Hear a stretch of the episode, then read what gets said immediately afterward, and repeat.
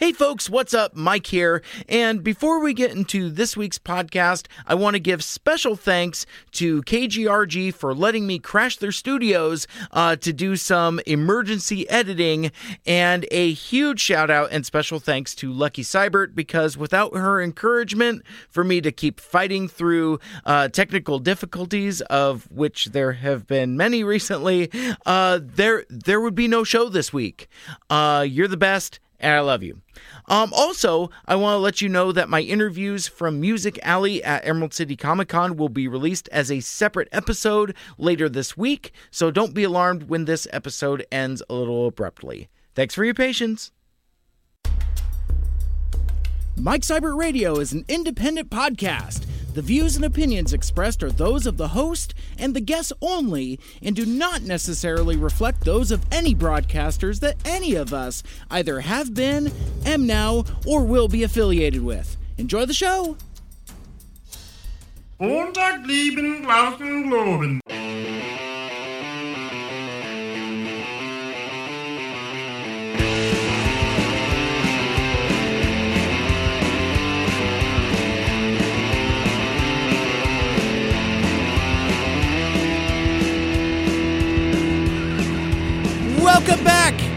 Mike Seibert Radio. I am your host. This is the podcast radio show where I talk about stuff and things that are on my mind every single week. If you'd like to get a hold of me, I am at Mike Seibert Radio on Facebook, Twitter, and Instagram. Again, that handle is at Mike Seibert Radio for all three of those. Or you can write into the mailbag, Mike Seibert Radio at gmail.com. And I have survived Emerald City Comic Con weekend. I have returned to the studio and I've uh, got a jam packed show for you. A lot of uh, exciting things I want to talk about. Uh, but I've also got some interviews and some music from uh, from some really cool musicians that I connected with at the Music Alley area at ECCC. I want to talk a little bit about uh, Crackle Fest 8, which also happened uh, during Emerald City Comic Con weekend. And I've got some other uh, stuff and things I want to talk about as well. But first, I want to talk about some of the exciting things that are coming up in the next few episodes of the podcast with some coming attractions. Thank you. Um, so I wanted to talk about this last weekend's Emerald City Comic Con that happened uh, right here in my backyard in downtown Seattle, and uh, and that's something that I I completely are going to be super exciting. I uh, I just got into uh, final arrangements with Matt and Tim from the Not So Much But Us show. Uh, we're going to be talking about Black Panther. Uh, that's been out for a couple weeks now, and um, you know Matt and Tim and myself have been kind of kind of itchy to uh, get back together and talk about things because it's been uh, shoot it's been over a year. The last time the three of us uh, uh shared uh, a radio together, we were talking about Logan, uh, so it would be cool to kind of reconnect with those guys. But um, I, I figured you know, I mean, Black Panther is such a huge movie. I uh, I saw it um, last week and really liked it. Super excited to talk about it. And I, I know a lot of other podcasts have already done their uh, their Black Panther reviews and roundtables and things like that. So um, I'll be very interested to see how our conversation will be influenced now that it's kind of been out there for a while. Because uh, what I found is like when uh, um, some shows get to see like advent out trainings or see it uh, day one um, or things like that. You get um, you get a lot of hot takes and you get a lot of um, uh, kind of undigested thoughts. So I I like to when I can when I do uh, you know like these uh, these movie review kind of recap roundup uh, type shows. You know it's generally a couple weeks after the movies come out, and well you know it's funny I'm making it sound like I uh, it's it's generally on purpose nah, very rarely do I get around to seeing a movie um, like like like day one. Uh, usually within like the first week, week and a half, it's out. But um, uh, uh, living that full time work lifestyle, um, uh, I, I I don't know how a lot of these movie podcasts do it. Um, uh, I, I commend their dedication and uh, you know making it out to those advanced screenings and having uh, really good content for when the movie comes out. Um, uh, but no, uh, um, you know Black Panther has been in the consciousness for a while, and I thought now that it's been out for a couple weeks, it would be a good time to uh, revisit and kind of ruminate on that a little bit. So that podcast is going to be out on March. March 13th. That is going to be next week's show. And then the week after that, uh, dropping on March 20th. Oh man, I am really excited to announce this. Um, I'm going to be releasing my interview, my exclusive interview with Ron Rinehart, uh, lead singer from the band Dark Angel. Um, I actually uh, conducted that interview uh, with him uh, in a in a very intimate environment. He invited me out to his home uh, out in um, so I wanted to talk about this last weekend's Emerald City Comic Con that happened uh, right here in my backyard in downtown Seattle, and uh, and that's something that I I completely banned. So he's uh, he's going to talk about that with me, uh, but also we just kind of talked about you know like uh, uh, music and you know he he told uh, um, some really cool fun stories. Um, so I I'm really excited to share that interview with you. Again, that is going to be uh, dropping on the 20th of March, uh, uh, two weeks from this week's show. Uh, again, next couple episodes of the Mike Seibert Radio podcast, I'm I'm really excited about. And uh, and before we get too much farther, um, I, I I know I mentioned something at the beginning of last week's episode, kind of at the beginning before the disclaimer. Uh, but I I, I want to thank everybody for being so patient with you know the disclaimer week's episode came out super late. And oh man i uh um you know one of the things that we're taught in broadcasting is that it's all about recovery all about moving forward and don't really dwell on the past. I know me personally, when I listen to podcasts and the host kind of drones on and on, apologizing for, you know, like uh, uh, some weird technical glitches and things like that, I find it really, really tedious. But I, I think now I kind of understand where some of those folks come from uh, a little bit more. Uh, there were some weird uh, technical glitches with the edits, like. Like right after I played the the Mega Ran song, I I said the uh, what sounded like the same sentence three different times. It was like the Ricky Ricky Ricky remix, um, and and there were a couple other weird things that I didn't notice until um, I I listened back to the episode in its entirety. So. Um, you know, I, I, I apologize for that. I uh, like I mentioned previously, I had uh, um, uh, kind of a rough week last week. It was uh, it, it, was hard, um, and I and I I talked about it during that show uh, so I don't want to necessarily dwell too much here. But we uh, we had the occasion to uh, get together for uh, my cousin's birthday, um, and we uh, kind of talked about uh, stuff and things, and it was you know it, it, was a good, helpful experience for us kind of uh, um, you know it, it's always hard when somebody passes away that's really close to you. And um, yeah it was it, it was kind of like one of those weird bittersweet things because like i uh, i saw folks at that dinner that i haven't seen for years. And i was really you know it's it's one of those things um, you know, like I told you last week, you know, if they're if you've got family members or friends that you haven't reached out to or talked to uh, for a while, you know, uh, and for no good reason, meaning like there's no like, you know, drama or, or uh, bad blood or controversy or anything like that. Yeah, just, you know what, just, just make it a point to reach out because like I was, uh, I was talking to, um, uh, my uncle's brother, and he and I were uh, super nerdy back in the day, and you know, like talking about you know Transformers and Star Wars and all of that, and we realize that there have been at least three to five live action Transformer movies that he and I have not gotten together to bitch about. Um, and I, I said, because like he saw like the latest one, like part five, uh, the, uh, the Last Knight or whatever. Um, you know, and I've said here on the podcast that I'm not going to watch that movie. After part four, I, you know, Lucky and I left the movie uh, and I told her no more. And I, I'm kind of proud that I've stuck to that. Uh, but anyway, he saw it, said the, said the movie was garbage. And I said something to the effect of like, well, I, I don't dislike that first one. And he said the same thing back. And we had this weird moment where um, neither of us could remember if we had actually had that conversation or not after these live action movies started coming out. Um, and geez, this this is going back to 2007. So we're um, we we think we've seen each other in the intervening 11 years, but we can't remember talking about uh, live action Transformers or not. So, uh, but anyway, my my kind of my takeaway there is again, you know, uh, uh keep those connections alive uh, because they're they're they're so easy to take for granted, and it shouldn't have to take somebody in the family taking a pass uh, to realize that you have those connections and their and those bonds.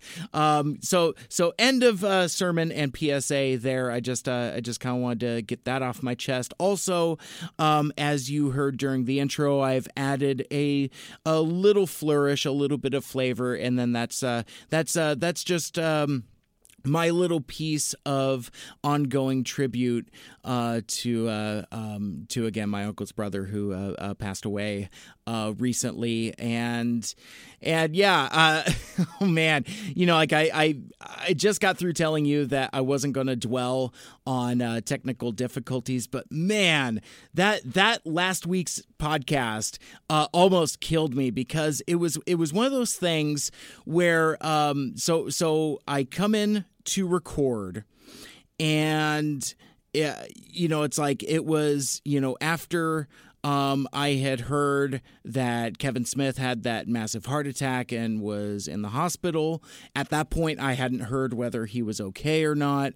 And then a couple hours after that, I uh, heard about this uh, this death in my family, and I just wasn't feeling it. You know, it's like I um, uh, came into the studio. I set up the board. I had all my sound effects and my notes ready, all of my songs, all of my music, and I I turned on the microphone, and it was just nothing just like like the uh, my mouth was dry and the words just couldn't come out i i couldn't i i like um you know, you hear uh, Bad Religion's American Jesus to to kick off the show, and basically there's a certain part where I know where it's my time to start talking, and I just listen to it in my headphones, and I just listened to the song fade, and I couldn't even bring myself to say, "Welcome back to Mike Seibert Radio. I am your host." Blah blah blah blah blah. It's like I I just I I couldn't make myself do it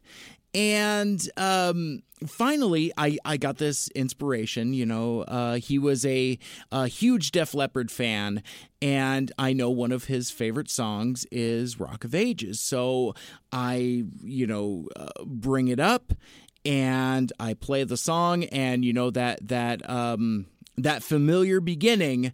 You know, once I heard that, and it just you know it just kind of like gets into it. That just kind of gave me that spark I needed to kind of get through the recording session and you know get through uh, that week's podcast. But here's the, here's the thing though. I, uh, you know, just just to give you a little bit of a peek behind the curtain, you know, I mentioned at the top during the disclaimer that this is an independent podcast and it doesn't have anything to do with anybody else that you know, like I've, I've uh, uh, broadcast for. Um, uh, just a peek behind the curtain, I record before I go to work. Sometimes after, depending upon the timing and things like that. But um, I mentioned that because since I had kind of delayed so much and shuffled my feet and had so many blown takes, and even after I got the inspiration to start the show, I, you know, it's like I would go and then I would run out of gas. I would go and then I would run out of gas. And I just, I, I just had the hardest time pulling it together to talk about all this stuff that, that I was very very excited about. You know, it's I I wanted to share these songs from these artists, you know, encourage you to go out to Cracklefest, encourage you to go see uh, Emerald City uh, Supervillainy, uh, to, you know, while you're there at Emerald City Comic Con, to visit all of these uh, great, cool artists in a music alley, and really to kind of be a champion for that music. And you're going to hear some of that in some of these interviews I've got coming up. But, um, I, I, I ran out of time basically. So I had like this half of an episode that I didn't know what to do with. And uh, basically, I um uh you know i ultimately released it on thursday but yeah i was messing with it on wednesday i was messing with it on thursday and the more that I screwed around with it, like in editing, and basically my, I broke my editing software. Like it was something like when I was like adding songs and editing stuff and moving stuff around. Um, it just, I, I, I just ended up creating all kinds of problems. So, um, after I published it initially, I listened through it, found a whole bunch of problems, fixed those problems, so I thought, and then in doing so created more problems. So so anyway, I I apologize. Long story short, I, I guess I just needed to get that off my chest so that I could uh, feel better about it because you know I I joke that this show isn't any good and I don't know why people like it and all of that. But regardless, at the end of the day, I I I feel like I'm trying my best and doing my best to give you the most well produced podcast that I'm able to.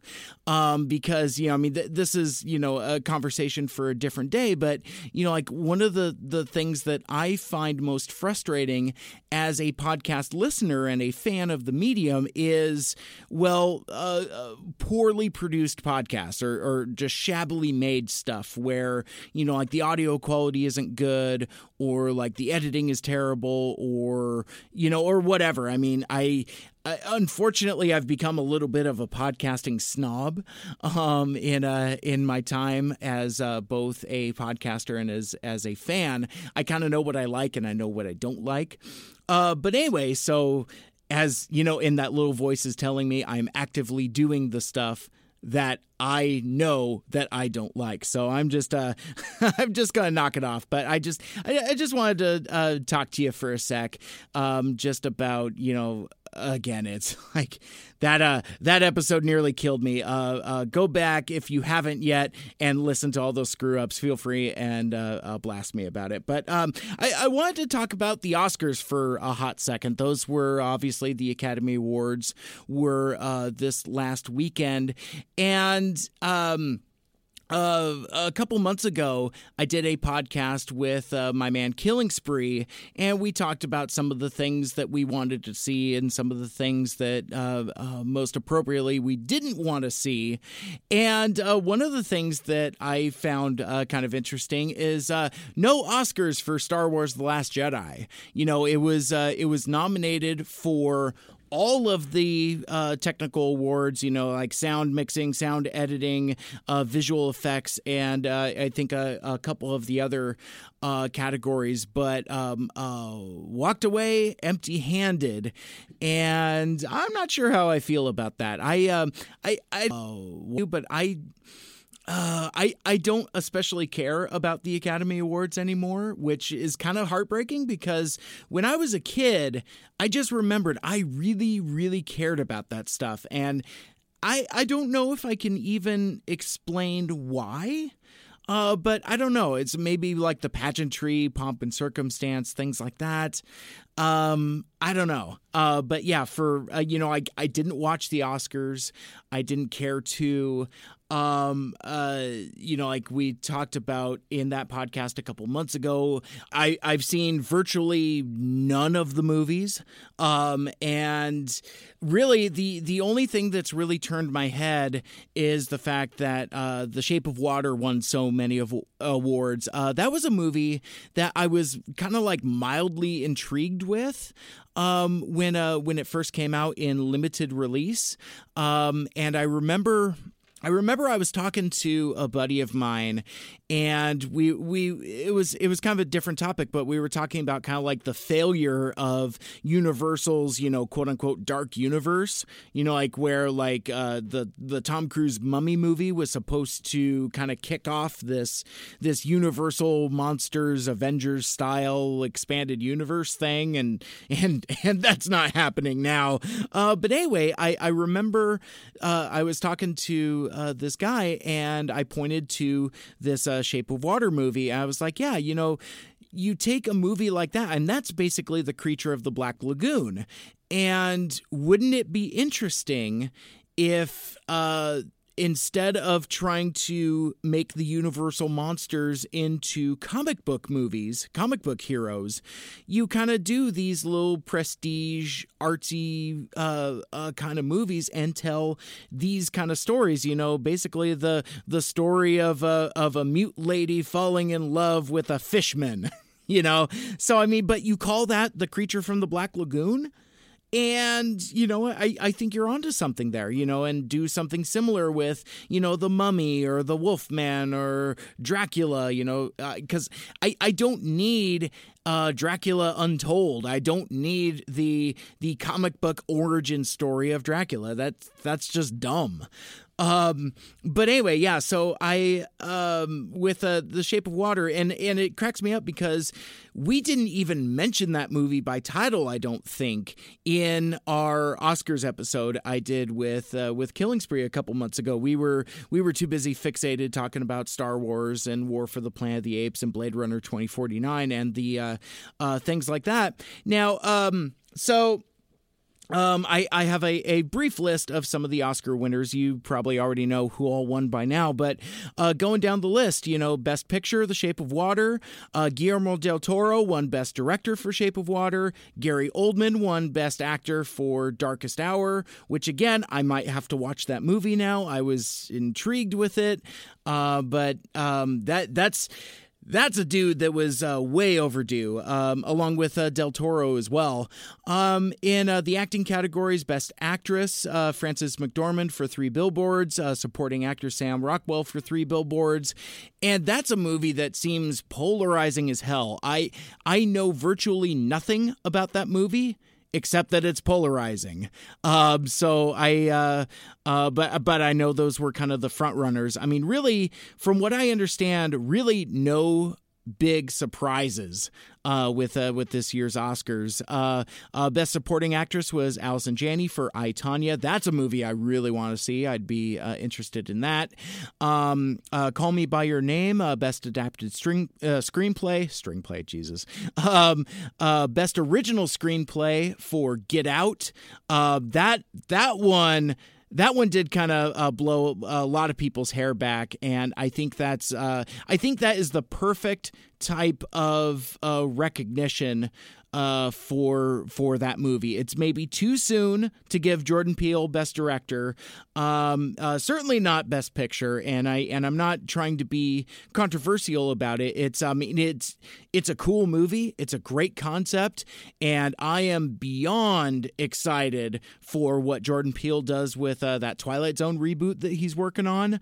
But yeah, I mean I mean maybe um, anyway. I I think um, original screenplay is uh, is the um, uh, uh, the perfect type of recognition. Incidentally, I, I skipped over it, but with adapted screenplay, that was the movie that Logan was nominated for.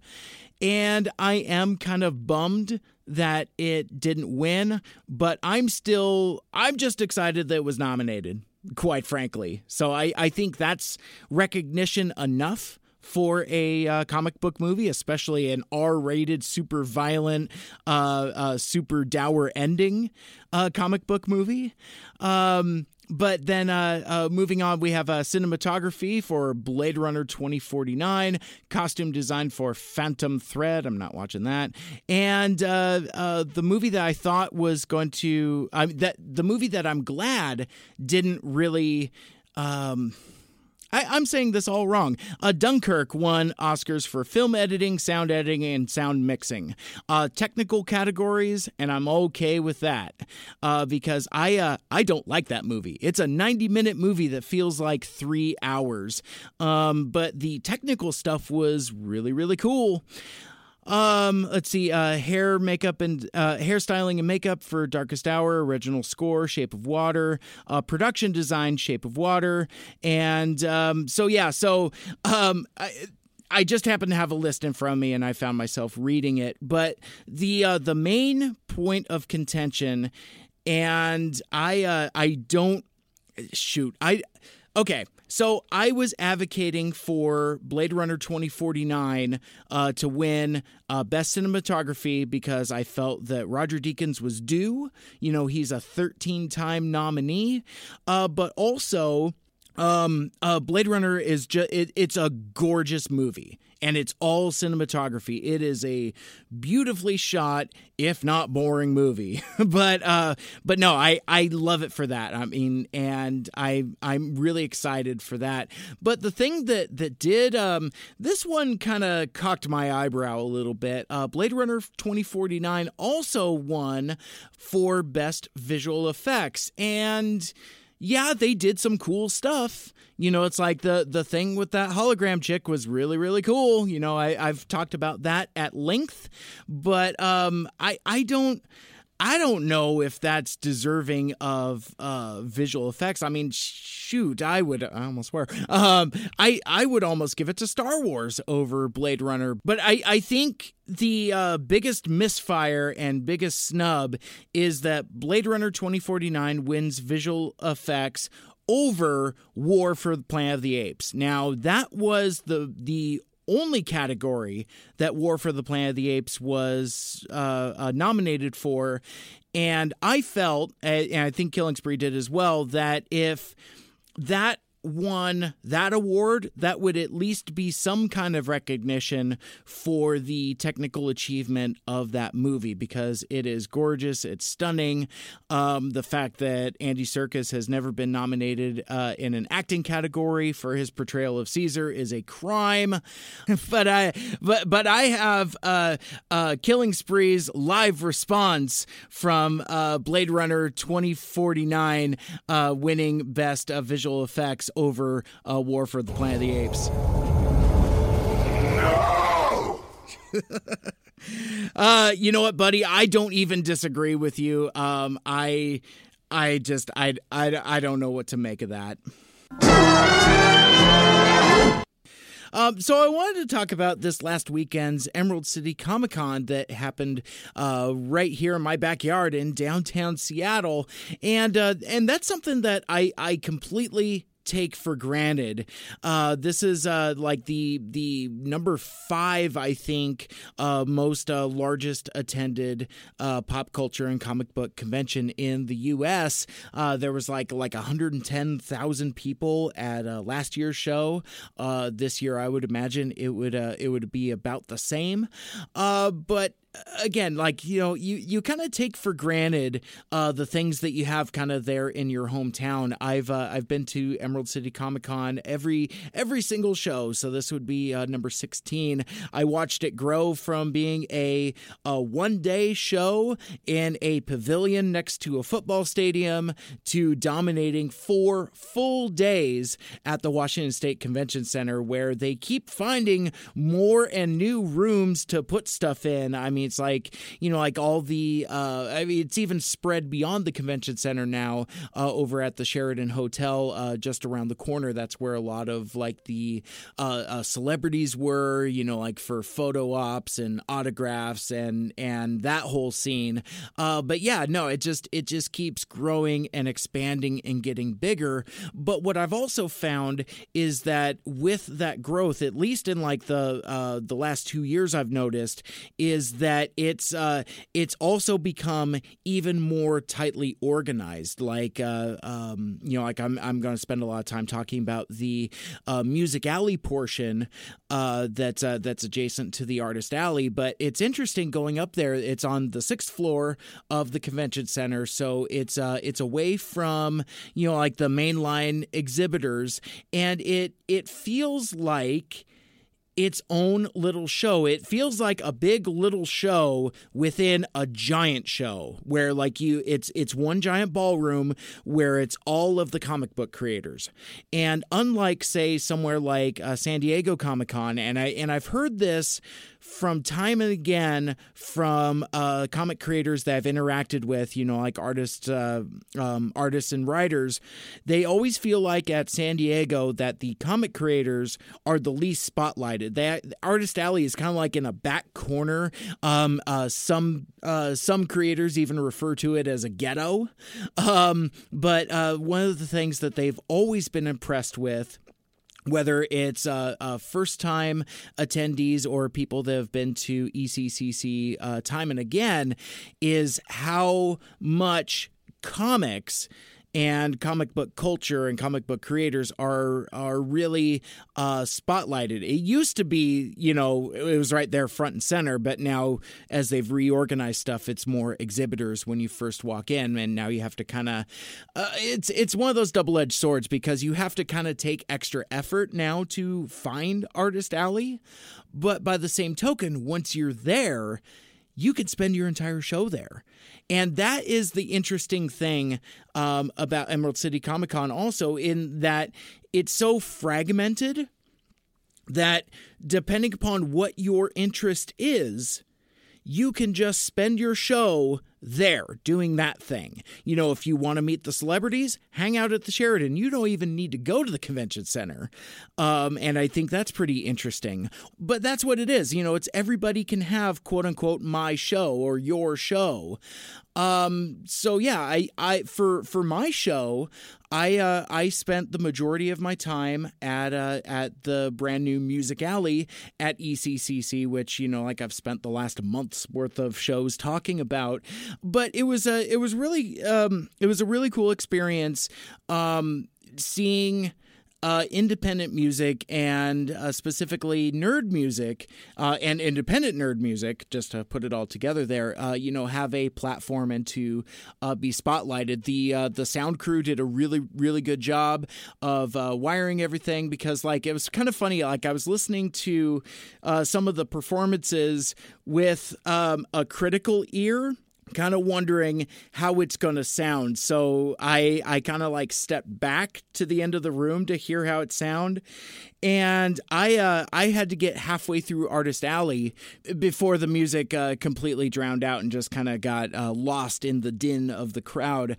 Uh, but I thought that was really cool because like basically these uh, um, these performers are doing small shows and concerts kind of right there in the middle. So theoretically, you know, uh, almost like a siren song, it would kind of catch ears and bring them over to you know check out what's going out on stage and you know they had exhibitor tables there to, you know, like sell merch and things like that. So, uh, that's where I spent my time and chatted with uh, uh, uh some of the folks that we're going to hear from in a couple minutes. But one thing I do want to talk about, I um, I didn't spend all weekend at the at the Comic Con, um, and and that's a change for me. Like once upon a time, I was thinking that um, that I was almost like Old Man Logan, and that last year uh, for the 15th anniversary, that would have been my last show. You know, I thought I had a really good show. I spent um, a lot of time uh, uh, hanging around with the costume characters for causes folks, and you know, like uh, doing promotions for them and really kind of trying to uh, help them uh, get get their uh, their message out there. And that was really kind of how I spent those four days. I did all four days of the show. This year was a little different. I almost didn't go. In fact, really, it was the um, uh, the inclusion of Music Alley that really turned my head. And I was uh, I was talking to a buddy. And I already knew I was going to go to Kracklefest on Friday. So he's like, you know, why don't you just go on Friday? Um, knowing that I work in downtown Seattle, not too far away from the convention center and he was like yeah just you know just just go then and you know uh, that's what uh, lucky and i had talked about and that's what she had encouraged me uh, to do uh, previously as well it's just like you know if you're if you're going to do uh, one long day, just do one long day. Um, for for my work, I ended up working the entire weekend, and that and that was okay. I was I was cool with that. I didn't want to necessarily, you know, like go out of my way and you know try to figure out how to how to ask for the time off and all of that other stuff. But but uh, I I have a story, and this this this is where I'm going with all this. Is so I um uh, the convention center isn't too far away from my work. So, what I did was Friday after I got off work, I, you know, got changed into my, you know, convention going gear. I uh, changed out of my work shoes into my most comfy Nike Air Monarchs. And I uh, once again donned my um, iconic uh, Sam Raimi Spider Man jersey, which I have had since 2002. Um, it's a it's a little more snug around the middle than it used to be, but that's uh that's kind of my go-to Comic Con uh, uh, jersey. It's a baseball jersey, and I, I uh, you know, like uh, my wife and I, we picked it up like at the Everett Mall. They were having like it was like a Universal Studios overstock liquidation sale. So basically, they they you could get like Universal Studios merch, but at this liquidation sale, and I don't remember we paid paid for it, but it was like stupid cheap and especially for all of the the love and use I've gotten out of it. Um, so much so to where even when I ran into uh, uh, Kyle Stevens from Kirby Krackle at a at the Hard Rock ra- later that night he asked me if it was a new shirt cuz you know I only wear it uh, once or twice a year um, and no more than a few times per year. Um, and yeah, so I mean, it's been very well preserved and taken care of. Anyway, he he thought it was a a, new shirt, and no, it's just a it's just a vintage uh, jersey that I've been able to take care of. Um, I digress. I um, so I I start walking from my uh, my work to uh, the convention center, and I realize I'm walking under the monorail track and I get this weird idea. I turn back around and I head to Seattle Center and I rode the monorail, uh, Seattle's iconic monorail from the Seattle Center to Westlake Center, which is I don't I don't know um, maybe a mile worth of track. Um, I'd have to do the research and check, but anyway, so I rode the monorail, something I haven't done since I was a kid.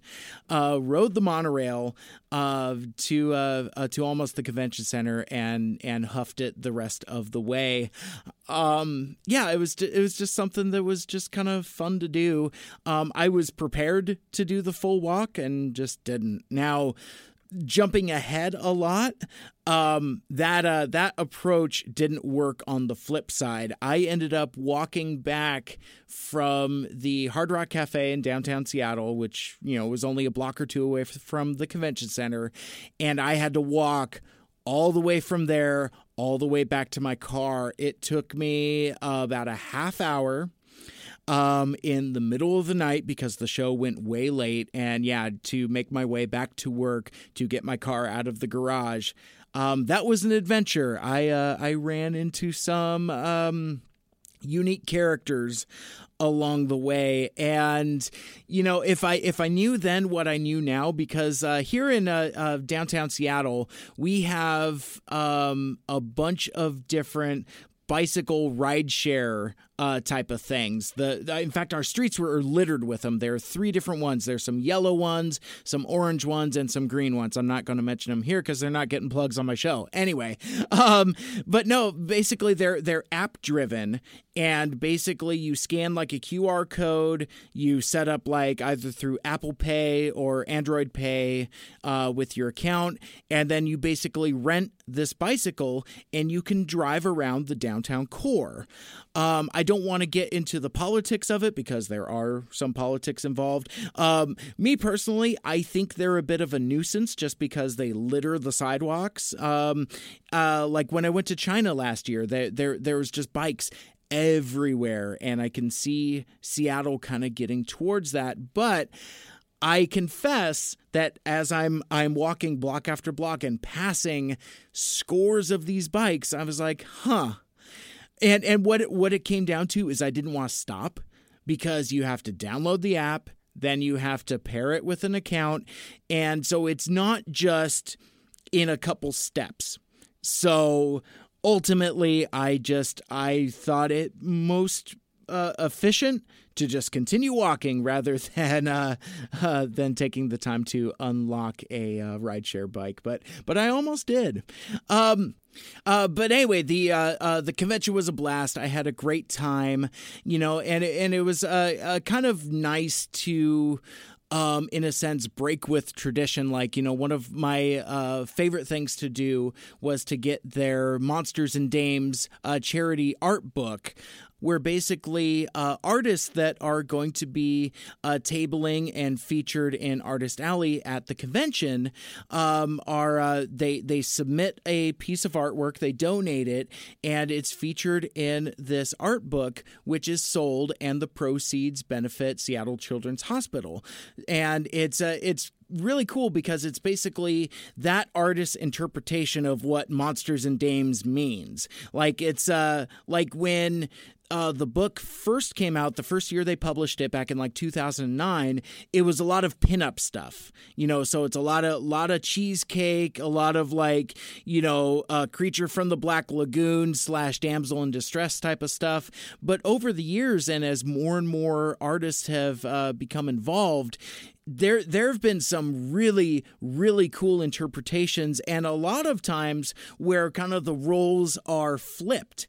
You know it's like you know who is the monster? Who is the dame? Who is the damsel in distress? You know who's in distress? Uh, you know things like that. And i've uh, i have seen some incredible art in that book. And i'm uh, um, i'm glad that i got my copy uh, this year as well. Um, if there ever comes a time that I'm not able to go to the Emerald City Comic Con. That is the thing I'm going to miss out on the most is picking up my uh, copy of Monsters and Dames. But the reason why I'm talking about this is like my tradition used to be one of the cool things that I did was uh, since the artists are there at the show, I would take the book and get it autographed by the contributing artists. And that's kind of where I would learn some of these stories about like what San Diego Comic Con was like compared to Emerald City. And, you know, uh, a lot of these artists over the years I've kind of gotten to know. It's like you know, it's almost a shorthand. It's like, oh, an, another another great piece, thanks. You know, or I'm so glad you got in the book. Because here's the thing: there's a there's a finite number of pages in the book, so um, not everybody that submits a piece gets in. And sometimes there's some drama and some shock and some disappointment and things like why this piece and not that piece, you know. Um, you know, as you would expect with something like that, but it's uh, it's always been a cool experience for me. Uh, but this time, I was still able to get my copy, but it's uh, it's shrink wrapped. Still, I still haven't unwrapped it even now. Um, I I still need to kind of stop and catch my breath and uh, actually take the time to uh, uh, go through it because I I've, I've been so busy of late. But but it has been autographed by exactly nobody, and that's how I presented it to Lucky. I was like here's my new copy of Monsters and Dames, autographed by nobody. But I was I was still really excited uh, to grab the book, and I will uh, uh, still try to contribute and participate with that um, as long as I am able to. And you know what? At, at this point, I think since I'm kind of uh, steering into it, I think it's time for a, uh, a special Emerald City Comic Con edition of some shout outs. Shout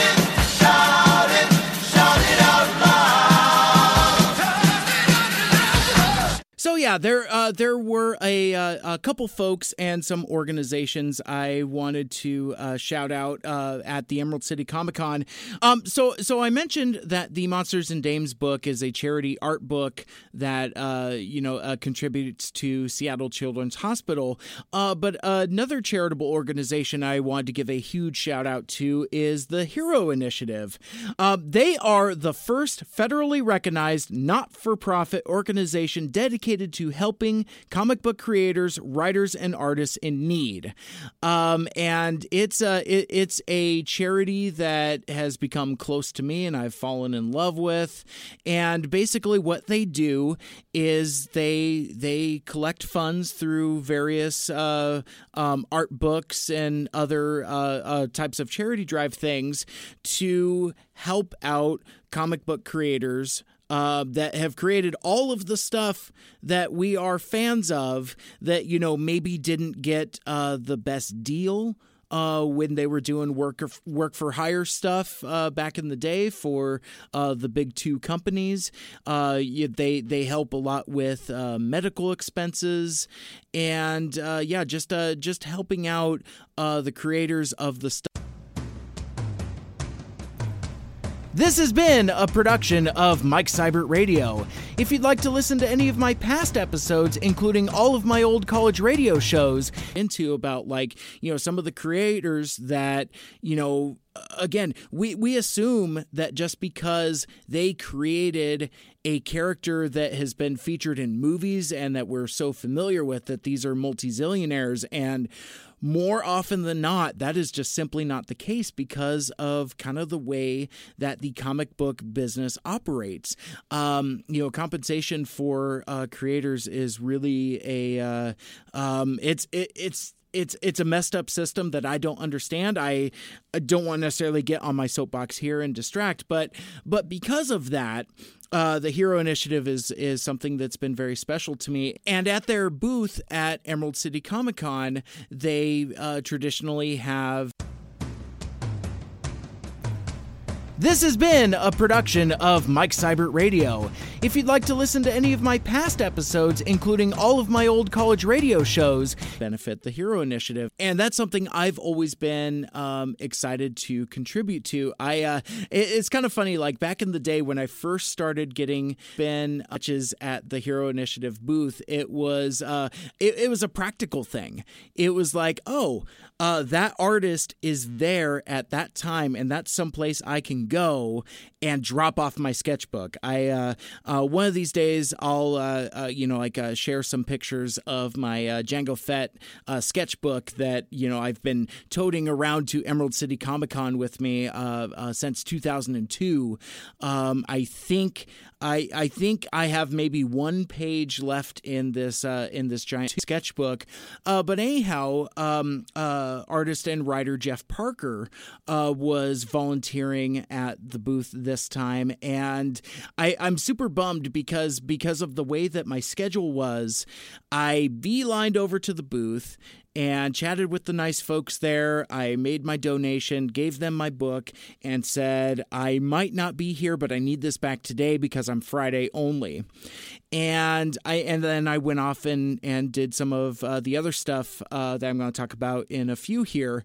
Um, and uh, Jeff Parker has, uh, um, you know, he's doing a lot of cool stuff with DC Comics. He did uh, Agents of Atlas for Marvel, um, as well as a lot of other really cool stuff. He's a great guy. He uh, he is the only artist in my book that I can think of that has been featured in twice. Um, a long time ago, he uh, he did a sketch of Jango Fett um, unmasked, and I remember he was telling me at the time, he's like, "Well, do you mind if I draw him?" Him without his helmet on because the actor just has a such a unique face that I think I want to draw that. And I was like, yeah, shoot, uh, knock yourself out. And he did. It was really cool. So um, to come back around towards the end of the book, um, he just he did this this amazing commission where it's uh, it's a very large, you know, uh, uh, Jango Fett flying around in action, guns drawn, ready to go. It's uh, and it's a really cool uh, compliment to his more subdued piece that he did all those years ago for me. So I think so. I thought that was really cool, and I'm super bummed that I I you know I, I must have just missed him because I wanted to go over, shake his hand, look him in the eye, and thank him. Um, uh, because it, it's a really cool piece, and I also wanted to thank him for uh, uh, donating his time and uh, helping uh, participate with uh, the Hero Initiative, and and I wanted to also give a shout out to the CBLDF. That is the Comic Book Legal Defense Fund. Um, I I bought some stuff from them. I got a couple pins from the comic book series Paper Girls, which if if you're not reading Paper Girls, what you need to get your life together. It's a it's an amazing book. I, I can't even describe what it is. It's a, it it's uh I guess I mean it's it there's a lot of 80s nostalgia. There's time travel. It's kind of like i mean and and a lot of coming of age stuff. It's kind of like uh stand by me by way of uh, Pacific Rim, I guess, because there's a lot of like robots and kaiju's, and you know I, I, that doesn't even make sense. I I don't know how to describe the book other than to say that it is uh, it is sublime and amazing. Uh, Brian K. Vaughan of uh, uh, Saga fame, as well as uh, Y the Last Man, and a bunch of other cool stuff that I've always followed, and Cliff Chiang, who did Wonder Woman for a while. Um, that anyway, that book is amazing. They they have some enamel pins that that are exclusive uh, to the uh, uh CBLDF. So I was gra- glad to buy those. Um, and um, uh, the CBLDF is kind of the uh, I I don't want to say flip side of the hero initiative because that that's that's not accurate. But basically, what what uh, the comic book legal defense fund is is uh, they specifically combat um, uh, censorship. In that, like you know, um, if a comic book creator finds themselves in legal trouble uh, for their content, uh, the CBLDF is is there to help with that. So a, a lot of really great uh, comic book creators, you know, often donate um, exclusive uh, stuff like you know autographed books and things like that to uh, uh to help the cause there. So um, I I'm always glad to help with those guys as well uh, because you know e- even though I don't read as many comic books currently as I used to, I I feel that it's important to support the artist behind the art. And I and and I think a lot of times uh, the creators are the most forgotten about, you know, as uh, as characters and books and stories uh, surge in popularity. So I, you know, I've I, have i have always been about you know like learning, uh, you know, like the stories behind the art and the faces behind the art and and um, uh, things like that. So, anyway, so those were um, a couple shout outs I wanted to give there. Um, so, over the last several weeks, you've heard me talk about costume characters for causes. In fact, uh, we had on Jason, one of the directors of that organization, um, a couple few weeks ago to talk about what they were doing at Emerald City Comic Con.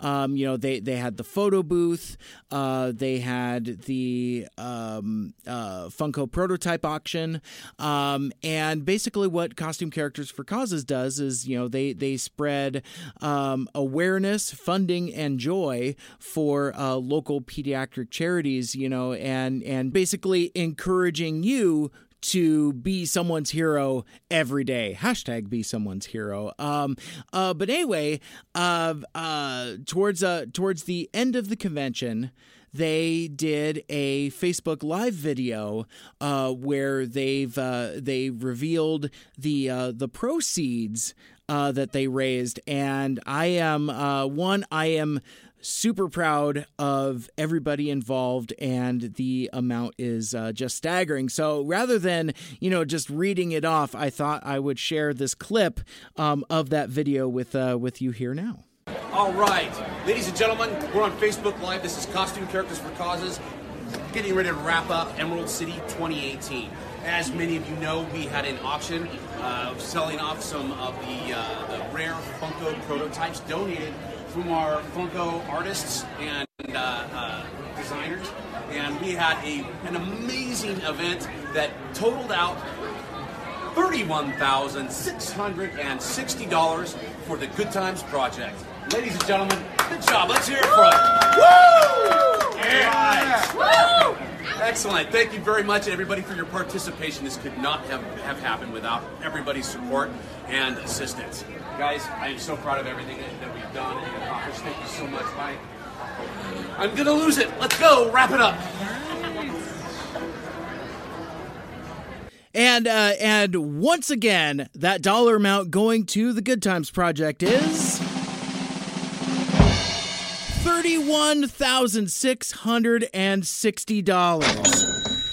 So again, I just uh, I wanted to give a huge congratulations and a um, yeah, just a huge shout out to uh, uh, Jason, Mike, Batmat, everybody involved with uh, costume characters for causes. That's uh, that's incredible. I am sure that shatters every record of uh, funds that they've been able to uh, collect and donate to the Good Times Project, and I that's that's going to make a lot of kids and a lot of families very happy. So um, well done, folks! congratulations. This has been a production of Mike Seibert Radio. If you'd like to listen to any of my past episodes, including all of my old college radio shows, you can listen and subscribe on SoundCloud, Google Play Music, the Stitcher Radio app, and on Apple Podcasts. The show can also be found on Podknife. And if you like what you're hearing, don't be shy. Tell a friend and spread the word. Like, share, rate, and review the podcast wherever you find it, and I will read your reviews on the air and give you a shout out. You can find me online at Mike Seibert Radio on Twitter and Instagram. And if you're an independent artist and would like to share your music with us, or if you're interested in being a guest on the show, shoot me an email, MikeSeibertRadio at gmail.com, or just message me. Thanks for listening.